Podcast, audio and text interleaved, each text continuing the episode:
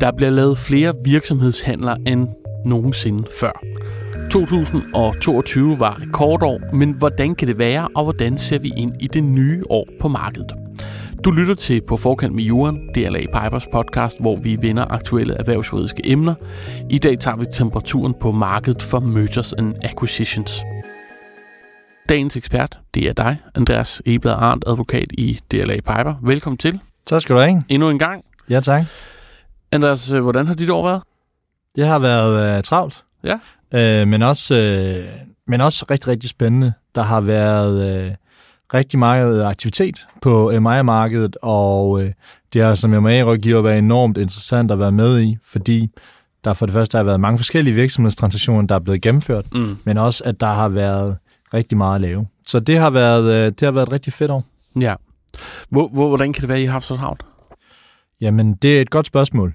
Vi øh, kunne se, kunne se øh, under corona i, i 2020, i marts, der stoppede det jo helt op i 14 dage. Mm. Så kiggede vi alle sammen på hinanden og tænkte, hvad skal der ske nu? Ja. Og efterfølgende, efter at MA-markedet stille og roligt blev rullet i gang igen, så har der virkelig været hæftig aktivitet. Det gælder både i 21, men også i 22. 14 dage, og så vil vi fuldt op igen, og så, så har vi faktisk haft endnu travlere. Ja, men jeg, jeg ved ikke, om man kan helt kan sige, at, at efter 14 dage, så skete det på et trylleknips, men over, over forår og sommer, og så begyndte det stille og roligt at blive rullet i gang igen. Og da vi så øh, så hen imod øh, efterår, og så og hen imod 21, altså, så, så var der virkelig, virkelig tryk på. Mm. Og øh, man kan også sige, at i, i vores regi, der har vi jo både øh, modtaget sager øh, i Danmark, men også fra, fra hele Europa. Og det har jo også gjort, at der har været ekstremt stor aktivitet, at vi har så bredt og et globalt et netværk, som vi har hos DLA Bremer. Men nu siger du corona, men på, på nogle punkter så virker corona også lidt nu som sådan en fjern fortid. Øhm, 21 var jo ikke så corona-ramt, som 20 var, og alligevel er gået frem fra 21 til 22. Ja, altså det man, det man kan sige, det er, at, at mange af de virksomheder, som har været interessante efter corona, har været IT-virksomheder. Hmm. Det er helt klart en trend, øh, som vi har kunne se, og også noget, vi har kunne mærke, og noget, vi har kunne måle på. Så mange af de virksomheder, som vi har, som vi har kigget på, har jo, er jo IT-virksomheder og har fået et kæmpe vækst under corona. Der er mange IT-virksomheder, som måske har brudt lydmuren, Mm. simpelthen fordi de rigtige forudsætninger har været der. Mens der er mere konsoliderede og kendte IT-firmaer, som måske har oplevet endnu større vækst, end de havde i forvejen. Mm. Og det har jo været rigtig dejligt for dem, og det har jo også gjort, at de har været en, en, enormt interessante, og der har også været appetit fra købere i forhold til at købe de her virksomheder, fordi renterne har været lave, og fordi der har været gode muligheder for at opkøbe de her virksomheder. Jamen lad os tage lidt mere ind i det. Hvorfor er det, det er, at netop IT-virksomheder er så interessante? Jamen IT-virksomheder, kan vi jo se, har jo haft en enorm stor vækst under corona. Øh, og det, der er spændende ved IT-virksomheder, det er, at det har været IT-virksomheder, som har været på vej frem, det vil sige i, i SMV-segmentet, og så har det jo været nogle af de helt store IT-virksomheder på markedet, som har været i proces. Men, men det er vel også en branche, hvor man kan sige, at der er en stor tradition for opkøb. Det må man sige. Øh, for eksempel har vi jo øh, har hjulpet dem, der hedder IT Relation med forskellige opkøb igennem årene. Mm. Og i år er IT Relation så blevet købt i en enorm stor transaktion. Og det er jo også nogle gange i, det kan være tilfældigheder, men det kan også nogle gange være i virksomhedens turnus, kan man sige, der hvor virksomheden er, at det giver god mening at lave et opkøb eller lave et salg øh, for den pågældende virksomhed. Og IT-virksomheder, tror jeg, er, er jo nogen, som hele tiden forsøger at vinde indpas. De forsøger hele tiden at vinde markedsandel. Mm. Så hvis de kan se, at der er et spændende produkt, hvis de kan se, at der er et produkt, der passer ind i deres øh, produktportefølje, så kan det give rigtig god mening at købe en virksomhed frem for at lave produktet selv, fordi det simpelthen vil være for langsomt at lave produktet selv, i stedet for at købe det. Ja, det vel også sådan, mange, virksom- mange IT-virksomheder vel i virkeligheden er grundlagt. Altså, der er en, der har fået en idé, eller en, nogen, der har fundet en smart løsning, hvor vi tænker, nu øh, laver vi den her service på en ny måde, eller udnytter det her IT-system på en ny måde, så, så vi udvikler noget teknologi, og så håber vi på, at der er nogle af de store, der køber os. Fordi vi kan ikke selv... Altså, den teknologi skal jo ligesom bruges i et andet produkt, for eksempel, ikke? Jo, det, det, kan man, det kan man helt sikkert sige i, i nogen sammenhæng. Det er jo ikke ligesom man har set med fitnesscenter og med, øh, hvad kan man sige, og med, og med små øh, teleselskaber, som ligesom har haft en strategi om at få helt vildt mange kunder, mm. uden nødvendigvis at være rentable, men mm. også er blevet opkøbt. Øh, men det er klart, at hvis man som, når man som IT-virksomhed udvikler et produkt, så er det fordi, man gerne vil sælge det til nogle kunder, fordi man tror, man kan hjælpe med noget i markedet. Og det kan der jo være nogen, der har fået øjne for, at de kan rent faktisk hjælpe noget i markedet. Og det giver rigtig god mening at inkorporere det i ens nuværende produkter. Men det, det er vel et marked, hvor vi ser de store spiser de små. Altså jeg tænker, de store Microsoft, Facebook, Apple osv. har jo stor tradition for, at hver eneste gang, der kommer nogen op, så købe øh, deres, altså nu for eksempel den her chat GPT øh, robot er jo købt og ejet af Microsoft nu, ikke? Og, altså, der, der er jo en tradition for, at man køber de her services, som du også siger før. Jeg er helt enig, og det handler også om at holde sig ajour i forhold til, at man hele tiden kan tilbyde de mest interessante, spændende produkter til sine, til sine kunder. Ja. Så det, øhm, det har været spændende at se, og det er jo ikke, det er jo et er, at du ved, det selvfølgelig er det strategiske opkøber, men det er jo også kapitalfondene, som ser, at der kan være et kæmpe marked inden for IT. Og det kan jo være, at der er nogle kapitalfonde, der allerede har et lignende produkt, eller i hvert fald har en lignende IT-porteføljevirksomhed, hvor de tænker, at det her det kan passe rigtig godt ind sammen med den her virksomhed, og derfor, hvis vi køber den her virksomhed nu, så kan vi forhåbentlig lave en succesfuld integration, og efterfølgende sælge det videre med profit, fordi man ligesom har oplevet den her vækst. Og der har corona været med til at vise os, at vi kan faktisk mere på afstand, for eksempel, end vi troede, vi kunne med hjælp fra IT. Ja, det er, jo, det er jo vildt, at Teams er blevet så stor en del mm. af vores hverdag, som mm. det er i dag. Ja. Hvor vi før i tiden, der drønede vi jo rundt mm. øh, til fysiske møder. Ja. Så, så ja, helt klart. En anden øh, sektor, som jeg ved også, I har oplevet en stor vækst i, det er de grønne virksomheder. Vil du fortælle om det? Ja, bestemt. Altså, de grønne virksomheder er jo en global trend. Det er jo noget, som, øh, som vi øh, ser ind i. Det er noget, som vi har oplevet igennem årene, at det er noget, der bliver mere og mere populært. Det er jo helt klart givet på grund af, hvordan verden ser ud i dag. Vi vil jo rigtig gerne øh, redde vores planet. Vi vil rigtig gerne sikre, at vi får nogle mere bæredygtige, nogle mere innovative løsninger. Og de her grønne virksomheder, som tænker smart, som tænker anderledes, det er jo også fremtiden. Mm. Så derfor dem, der ligesom opkøber de her virksomheder, tænker også ind i, det her det er den nye fremtid, når vi gør det her, eller når vi øh, køber det her, eller når vi har det her produkt, så er det det, som vi skal være opmærksom på. Det er det, der bliver den nye trend i markedet. Så fremtidens, øh, hvad skal man sige, store rentable virksomheder, det er også virksomheder, som tænker grønne, bæredygtige løsninger? Det tror jeg. Jeg tror, at vi også øh, i et samfundsmæssigt perspektiv er blevet enormt opmærksom på, at vi skal være bæredygtige, vi skal være grønne, simpelthen fordi, at det er det nye. Det er det nye. Det er den måde, man ligesom bliver accepteret på i markedet. Det er også, at man ligesom forfølger de trends, der følger i markedet på den klimamæssige øh, øh, vej, kan man sige, at gå. Altså, kan du prøve at konkretisere, hvad det er, vi taler om, når vi taler om bæredygtige virksomheder? Hvad er det for, nogle, for eksempel for nogle typer handler, I har gennemført her? Jamen, øh, vi har i 2022 øh, for eksempel gennemført handler med biogas, mm. hvor vi øh, blandt andet for, for Shell har været med til at opkøbe et øh, stort biogasselskab her i Danmark. Og øh, det er jo fordi, at det er den vej, vi kigger, når vi har med, med gas at gøre, og når vi fremadrettet skal kigge på, hvordan vi skal transportere os rundt øh, i Danmark, men også i verden, jamen så er det den vej, som, øh, som folk kigger hen, og den vej, som folk tror på. Og det er den vej, som store virksomheder som Shell kigger hen, når de laver opkøb. Helt bestemt. Ja. Helt bestemt. Øh, jo, fordi man kan sige, at når vi skal transportere os, så kommer det til at være mere og mere på el. Det kommer til at være mere og mere grønt. Og øh, der er ikke nogen tvivl om, at øh, det er den vej, vi kigger hen i også nu, og vi kan se, at for eksempel biler på benzin og diesel i 2035, så må de ikke produceres mere. Nej. Så det er en spændende udvikling. Så alle de store virksomheder, der arbejder inden for de gamle industrier, de kigger selvfølgelig også på opkøb inden for det her. Helt klart. Ja. Et, et, et tredje område, du, du også nævner, det er byggeri. Uh, I har også set en stor vækst inden for uh, det her, den her sektor. Hvordan kan det være? Jamen, det, uh, det er spændende, fordi vi var selv overrasket, da vi uh, rent faktisk uh, kiggede på det her. Øh, vi tror, det er fordi, at der har været en højkonjunktur over længere tid. Ja. Der har været fart på, øh, på ejendomsmarkedet, der har været fart på i forhold til at bygge og sælge, Øh, og, og så er der nogen, der har tjent nogle gode penge på det.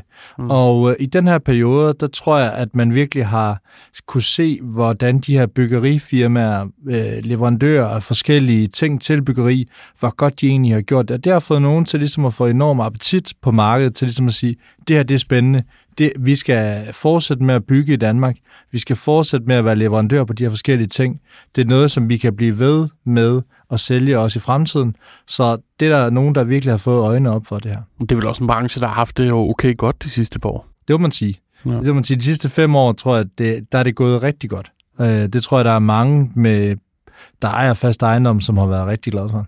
Det har måske også vist os, nu har vi gennemgået en større krise som corona. Men det har vel også vist os, at den her branche måske er rimelig resistent over for kriser. Det må man sige. Altså, man kan, jeg kan selv huske med corona, at der kiggede man på ejendomsmarkedet, og der tænkte man, at det her det kom til at gå i stå.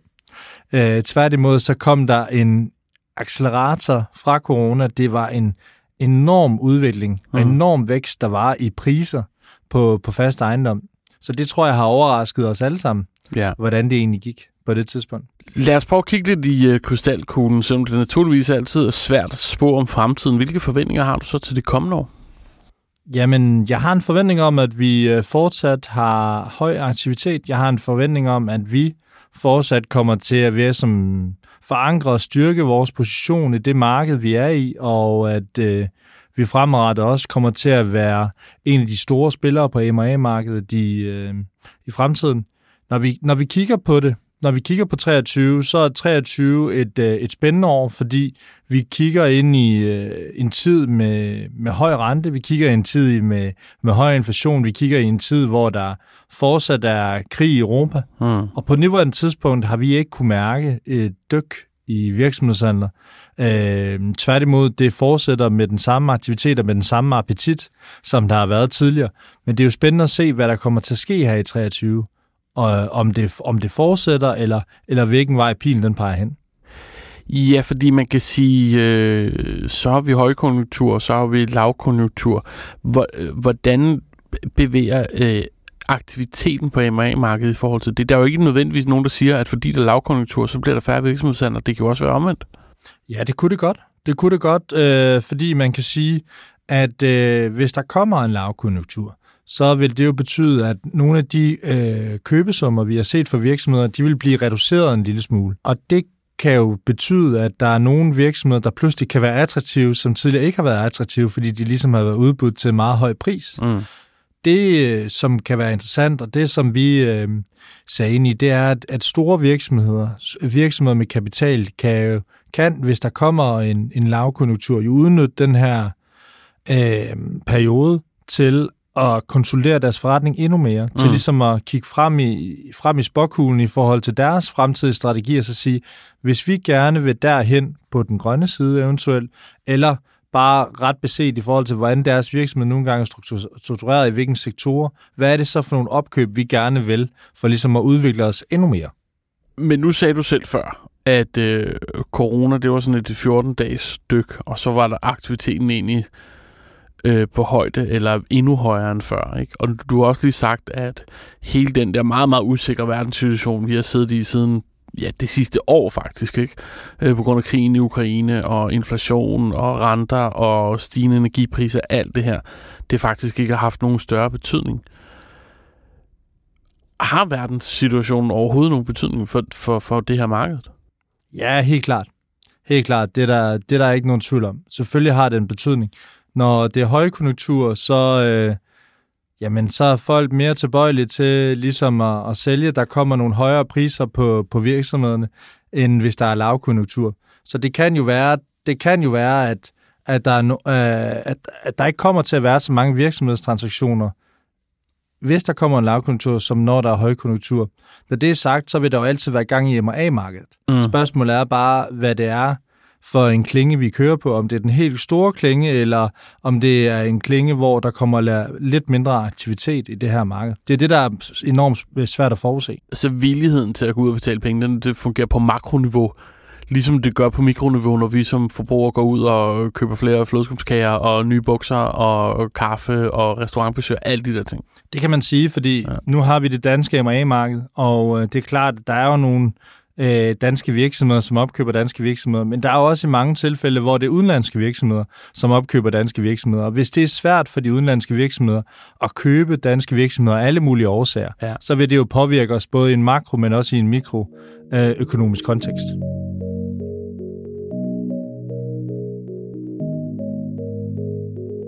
Jeg ved, du siger, der er nogle øh, trends, du oplever, som vi kommer til at se, se mere af. Og øh, det, lad os lige prøve at, at tale ind i det.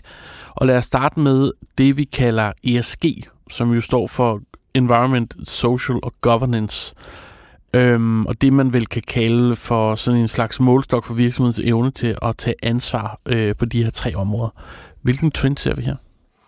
Jamen, vi ser en trend, hvor at det her det kommer til at være et vigtigere og vigtigere parameter. Mm. Øh, det er et vigtigt parameter, når man sælger en virksomhed, hvis man er inden for en branche, som har noget med ESG at gøre. For eksempel har vi øh, overdraget det firma, der hedder Kongens Sløjt, øh, som sælger børnetøj og, og meget andet. Mens vi også har været med til at overdrage det firma, der hedder CL Seifert, som ligesom sælger studenterhuer, galatøj, uniformtøj osv. Og her har vi bare kunne se, at når vi har noget med tekstil at gøre, mm. når vi har noget med udvikling at gøre, når vi har noget med producering af, af sådanne produkter, som de to firmaer har udbudt, så har ESG været en enormt vigtig faktor. Altså for køber? Ja, ja, altså for det første har det også været rigtig vigtigt for sælger, fordi ja. sælger har også været enormt øh, koncentreret om ligesom at lave det her på den rigtige måde, på lave på en grøn måde, lave ja. det på en måde, som følger med tiden. Mm. Men det har også været enormt vigtigt for køber at spørge ind til, jamen, når vi når vi køber de her produkter, hvordan er de så produceret? Hvor får I dem fra? Laver I dem selv, eller får I dem udefra? Mm. Så, og det er en trend, som vi øh, er blevet opmærksom på, og det er en trend, som vi kommer til at se endnu mere i fremtiden. Og det er en trend, der bliver en fast del af den due diligence, der skal laves, når man laver sådan en virksomhedsoverdragelse i virkeligheden. Ja, det er, det er overbevist om. Det er klart, der er nogle sektorer, hvor det giver bedre mening at lave den ja, her due diligence end andre, men jeg tror, vi kommer i højere grad til at se, at det kommer til at blive et vigtigt konkurrenceparameter, hvordan man ligesom opfylder sin ESG-krav. Ja. Og der kommer til at blive stillet større krav til ESG fremadrettet, end der har været tidligere. Ja, okay. En anden trend, du nævner, det er øh, eksportkontrol og øh, sanktioner. Prøv lige at forklare det. Det, det kan jeg godt. Når man, øh, hvis vi starter med eksportkontrol, så er det, når man eksporterer noget, så er der en kontrol over, hvor man eksporterer det hen til. Det kunne for eksempel være Kuba, Rusland, Kina, Iran. Der, vil man, der ser man helst ikke, at man ligesom samarbejder med de her lande. De er på sådan en, en kont- eksportkontrolliste over mm. lande, som man helst ikke ser, at man handler med. Ja. Og så har vi nogle sanktioner. Og sanktioner er jo det, Rusland oplever i øjeblikket, ja. på grund af krigen. Det vil sige, at man har enormt svært ved ligesom at handle med Rusland. Rusland har enormt svært ved ligesom at handle med resten af Europa. Ja. Det må man, det, det, det sanktionen er for, det er, at det kan ikke lade sig gøre. Og det vi så har set, det er med krig i Europa mellem Rusland og Ukraine, så er det jo blevet et enormt vigtigt tema på MRA-markedet, om der er blevet handlet med Rusland. Mm. Fordi det kan både have en økonomisk betydning, ja. øh, en til en økonomisk, hvor meget at den pågældende forretning har handlet med Rusland, men det kan også have en enorm stor betydning rent brandmæssigt. Hvis at man finder ud af, at man har et, øh, et selskab, der har handlet med Rusland, og det kommer i pressen, mm. så kan det jo have enorm stor betydning for det selskabs fremadrettede salg. Ikke bare i forhold til Rusland, men sådan generelt i forhold til, hvad tænker den generelle forbruger omkring det her selskab? Brandingmæssigt klart. Øh, det, det, det ser dårligt ud at øjeblikket at handle med Rusland, men det første, du siger, det er virkelig også, at hvis du baserer en økonomisk beregning på en omsætning fra 2021 måske, hvor 60% af omsætningen gik til Rusland, så må man forvente, at den omsætning forsvinder. Lige præcis. Ja. Lige præcis. Det er jo pludselig en helt ny forretning, som man kigger ind i. Ja, det er klart. Og øh, det er jo noget, som man har været ekstremt opmærksom på øh, fra købers side. Det er noget, som øh, hvor man tidligere stillede et par spørgsmål, så er der, har vi nu set øh, ark med 10 siders forskellige spørgsmål, hvor man har været ekstremt opmærksom på det her. Så det har ligesom været en trend på grund af, på grund af den verdenssituation, vi har, at folk har været enormt øh, opmærksom på, hvordan det pågældende selskab har ligesom håndteret de her, den her eksportkontrol og håndteret de her sanktioner. Og så er der GDPR. Det har været der i hvad, fem år snart. Hvor meget betyder det? Du nævner det selv som en trend. Ja, det betyder meget, synes jeg. Øh, nu sidder jeg øh, primært på salgssiden, så jeg er jo også med i den opbyggende fase i forhold til at salgsmodne den her virksomhed, inden at det går i proces. Mm. Og der er det enormt vigtigt, øh, at, som vi ser det, at man ligesom gør en virksomhed klar til på GDPR-siden ligesom at styre på, hvordan behandler man sine data. Øh, har man kun udelukkende af B2B-kunder, eller har man også B2C-kunder, hvor man siger, at de her personfølsomme oplysninger, de Ja. øh, kommer i spil. Ja. Så, så det vi oftest gør, det er, at vi klargør virksomheden i en GDPR-mæssig kontekst til at gå i pr- proces. Øh, simpelthen fordi det er noget, som er et stort tema i en virksomhedstransaktion, og øh, hvis man klargør virksomheden til, på GDPR til at gå i proces, så kan man ligesom gøre den her proces mere smidig at komme igennem, både for køber, men også for sælger. Altså det er der med at få fikset sin bil, inden man sætter den til syn, virkelig. Ja, lige præcis. Det, han, det handler om øh, på, en, øh, på en god og, og sund måde, når man ligesom får en, en ny sag ind, ligesom at sige, jamen, når vi har med den her virksomhed at gøre, hvad er så virksomhedens udfordringer? Hvordan er virksomheden skruet sammen? Hvor, hvor, hvor godt har de styr på deres interne compliance med videre? Mm. Og når man ligesom har gennemf- øh, gennemgået det her tjek og løbende ligesom stille nogle spørgsmål, så skulle man gerne, når man ligesom har populeret det, der hedder et datarum, altså at man har samlet alle oplysninger omkring den konkrete virksomhed, så skulle man gerne derfra kunne kigge hinanden i øjnene og sige, nu har vi ligesom gennemgået de her forskellige temaer, som vi tror, der kan blive øh, temaer i den her transaktion, og nu er vi opmærksom på, jamen hvis det kommer op, hvordan skal vi så håndtere det? Hvordan skal vi ligesom forklare, hvordan gør vi, hvordan gør vi rent gør vi i virksomheden, når vi oplever de her situationer med videre? Er det blevet, altså, er det blevet tungere, sværere arbejde overdragende virksomhed? Jeg tænker, nogle af de ting, du nævner her, både ESG, øh, egentlig også eksportkontrol og sanktioner, og GDPR er jo nogle forholdsvis nye ting, man måske skal tage højde for. Er der, er der simpelthen bare flere ting, man skal være opmærksom på i dag? Er der et større due diligence-arbejde? Altså, det, det er svært for mig at sige, hvordan det har været, øh, hvordan det har været tidligere. Øh, men det, man kan sige i hvert fald, det er, at der er kommet langt flere fokusområder, Ja, end der har været tidligere. ja. For, og det er jo også fokusområder, som ligesom peger ind i en, i en verdenssituation, peger ind i en trend, ja. Og så kunne jeg forestille mig, at både eksportkontrol og sanktioner, det kommer til at være noget, som vi fortsat kommer til også at kigge på om 10-15 år, fordi nu er man blevet vant til, at det er noget, man skal kigge på, så det er også noget, man bliver, bliver ved med at kigge på fremadrettet. Det er sådan en måde, man kan føre krig på, uden rigtig at føre krig.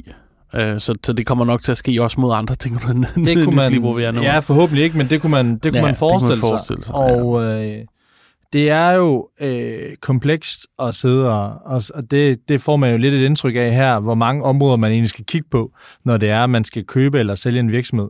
Og det er også derfor, det er jo, det er jo enormt vigtigt, at man har en, en her af, af specialister, der ligesom kan støde til og hjælpe til på de forskellige områder, fordi det enkelte område kan jo have en stor betydning i forhold til prisen, hvis det er, at man ikke har styr på netop det område, som køber er enormt interesseret i. Men det er vel også naturligt nok, at når man har virksomheder i dag, der handler globalt, altså, så er verden jo bare mere kompleks. Bestemt, og de her virksomheder bliver, bliver screenet Ja. øh, i, i due diligence-processen øh, helt vildt meget. Ja. Der bliver, virksomhederne bliver gået i sømne. Man vil gerne vide, at der er styr på tingene, og det forstår man jo godt, når man skal købe en virksomhed for en stor pose penge. Det er klart. Du siger, at øh, det generelt de sidste mange år har været sælgersmarked, og nu oplever vi måske lidt et øh, skift til, at det bliver mere købers, købersmarked. Hvad mener du med det? Jamen, øh, det vi har set, det er, at øh, hvis man øh, tillader sig at være lidt, spe- lidt mere specifik og gå lidt mere i dybden med det, så har man, øh, når man er sælger, så giver man jo et garantikatalog. Det vil sige, man garanterer nogle, forske- man garanterer nogle forskellige ting, når man overdrager en virksomhed. Og øh, der har man som sælger kunne ligesom kunne, øh, kunne forhandle det her et, et, et, et nyk mere, end man har gjort tidligere, fordi der simpelthen har været flere køber om budet, Ja. så at sige. Øh, samtidig har der kommet en, det, der hedder en WNI-forsikring, hvilket gør, at man, at man ligesom, kan man sige, der er en forsikring på, det vil sige, at det er ligesom en ejerskiftsforsikring, når man køber et hus, og det gør, at man ikke står med ansvaret helt alene som sælger. Og det har jo også haft noget at sige på, øh, på M&A-markedet. I den her situation, hvor øh, vi kan se ind i, at prisen, at øh, der måske kommer der måske ikke kommer så stor vækst på virksomhederne, som der har sket tidligere, så kan det, så kan det godt være, at der kun er én virksomhed, som er interesseret i, som er, som er meget interesseret i virksomheden. Og det kan jo gøre noget med prisen, det kan også gøre noget med, at de garantikatalog, som man tidligere kunne give, som ikke har, som selvfølgelig har været, har været fyldesgørende, men nu ser vi bare, at de her garantikataloger, de bliver bredere, mm. simpelthen fordi, at man som køber øh, gerne vil have mere komfort på, at når man køber den her virksomhed, så er der styr på det. Så, har der, så er der orden i penalhuset. Øh, så jeg tror også, og jeg tror også, det vi også har oplevet med nogle af de seneste transaktioner, det er, at der er nogen af, af prisen simpelthen blevet forhandlet midt i processen. Og så er køberne, køber selv ligesom blevet enige om, hvad er den nye pris, og så er man ligesom gået videre i processen. Og det tror jeg, jeg tror, at køber, hvis køber har, har store muskler, hvis køber har mulighed for at kunne agere i det her marked, så har køber også mulighed for at kunne købe nogle spændende virksomheder til en lavere pris end, end det, man har set de sidste år. Men det, det er vel helt grundlæggende også et spørgsmål om udbud og efterspørgsel? Det kan man sige. Ja. Det kan man sige, og øh, der er, jo en, øh, der er jo mange forskellige veje i forhold til virksomhedstransaktioner. Der er jo nogen, der sælger, fordi nu er det tid til at sælge, nu vil de gerne nyde deres otium, nu vil de gerne sælge deres livsværk, mens der er andre, der sælger, fordi der kommer der en, der, nu kommer der en spændende mulighed. Det har vi egentlig ikke overvejet, men nu er den her, nu, og nu vil vi gerne sælge. Så det, man kan sige, det er, på nuværende tidspunkt, så kan der være nogen, som, lige, som sælger, fordi de tænker, det her det har været et par gode år, nu vil vi gerne sælge, øh, inden at vi går på pension. Og det tror jeg godt kan blive et parameter fremadrettet. Du, du var lidt inde på det lige før, og du, du har også sagt det til mig tidligere, det her med, at der er gode muligheder for stærke, konsoliderede virksomheder i at lave strategisk opkøb øh, lige nu. Prøv at forklare det. Det vi, det vi kan se, det er, at store virksomheder, de øh, har jo en klar strategi. Øh, det er enormt dygtige mennesker, som sidder i bestyrelsen i de her virksomheder. Mm. Så de er jo også med til ligesom at pege en retning ud. Skal vi være mere grønne? Hvad er, øh, hvad er vores øh, fremadrettede strategi? Og hvis ja. de kan se, at der er nogle virksomheder, som egentlig har et, et spændende produkt, men af en eller anden årsag ikke har fået et hul i markedet, ikke har fået et gennembrud, eller måske oplever, at væksten er, er nedadgående, så kan det være et, en, et spændende mulighed for de her store strategiske opkøber, ligesom at købe denne virksomhed og tilknytte dem til deres øh, portefølje. Hvorfor er det lige nu, at, at du ser det her?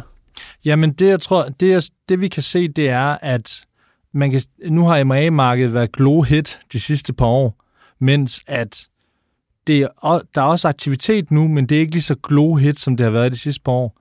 Og i den situation, vi er i i verden, der tror der øh, kunne det godt være en mulighed, at de her store strategiske opkøber kan købe de her lidt mindre virksomheder, fordi at de kan få det til en lavere pris, end de tidligere har kunne få øh, købe virksomheden, simpelthen fordi virksomheden øh, har været op på den helt store klinge. Som en øh, afslutning og en lille opsamling på de ting, vi taler om her i podcasten, så beder jeg altid gæster om at komme med et par gode råd. Hvis man nu står over for en øh, virksomhedsoverdragelse, hvad er så dit bedste råd? Jamen, øh, mit bedste råd er, at når man øh, er i en salgsproces, så øh, er man som udgangspunkt ansvarsfri for alt det, man lægger frem i datarummet. Og øh, det, skal man, det skal man være opmærksom på, så man ikke ligger og putter med det. Ja. Så mit bedste råd er, at selvfølgelig i, øh, hvad kan man sige, efter sparring med ens rådgiver, jamen, så handler det om at lægge alt det frem, som man kan, for ligesom at være transparent, for at vise den virksomhed, som man rent faktisk sælger, og også fordi nogle af de ting, som en sælger kan tænke er et øh, issue, det er noget, som man ligesom øh, drøfter og snakker igennem i løbet af processen mellem køber og sælger, og køber og sælger til advokat, og det finder man meget ofte en løsning på. Så mit bedste råd vil være, læg som udgangspunkt øh, alt frem, som I har. Øh, efter, efter, man kan sige, efter øh, sparring og rådgivning fra ens øh, advokat, der ligesom er på, fordi det vil i sidste ende også give et mere helt, øh, hvad kan helsidigt billede af, af virksomheden, og vil også gøre, at køber føler sig mere komfortabel, fordi køber ved, hvad de køber. Det er det, det handler om. Det er, at køber skal vide, hvad det er, de køber, når det er, de køber en virksomhed. Så hvis du sælger dit bord på en blå avis, og der er et hak i den ene ende, så tag billedet af hakken og læg det med. Ja, altså det vil, det vil, jeg, det vil jeg gøre, fordi det, man kan stå i en situation bagefter, hvor at man har, hvis man sælger noget, og der er noget, man ikke har oplyst, og hvis man pludselig skal arbejde sammen fremadrettet, så kan det skabe grus i maskineriet. Og der er det bedre at være ærlig og ligesom sige, det er sådan her, vores virksomhed ser ud. Det er jo derfor, I synes, den er interessant. Der er de her ting. Det kan være, der er noget, vi skal rette op på. Men når I køber virksomheden, så er det jeres ansvar at rette op på det her og sørge for, at virksomheden fremadrettet kommer til at udvikle sig i den retning, som I gerne vil. Men du siger vel også det her to grunde, og den ene grund, der kunne jeg forestille mig, er, at det bliver opdaget alligevel. Og den anden grund er, at det den her øh, ansvarsfrihed, du snakker om, ikke? Jo, altså, jo, lige præcis. Altså, man kan sige, det er altid rart at være på forkant. Øh, det kender vi alle sammen. Det er altid rart ligesom at kende til det her og vide, hvis det her det bliver et tema, så, så ved vi, hvordan vi skal håndtere det rent strategisk i, øh, og juridisk i øh, transaktionen. Noget andet er, at der er jo også et ansvar, som er forbundet med at sælge en virksomhed. Og øh, selvom der oftest ligesom er aftalt nogle forskellige reguleringsmekanismer for ansvaret, så er det bare en, uanset hvad, en træls situation at stå i bagefter, fordi der kommer mistillid mellem parterne. Ja, Og det man gerne vil, det er, at man vil jo gerne, afhængig af hvad det er for en ejerstruktur, man har efter salget, men gerne fortsætte med at have en god relation, og gerne fortsætte med at vækste den her virksomhed. Ja, det er klart. Det var godt, Andreas. Tak for det. Og øh, det var alt for den her udgave af På Forkant med Jorden. Tak til episodens ekspert, Andreas Eblad Arndt. Du kan finde og følge podcasten i din øh, foretrukne podcast-app. Du kan også finde dette og de øvrige afsnit, vi har lavet på hjemmesiden dlapiper.dk. Mit navn er Magnus Krabbe. Tak fordi du lyttede med.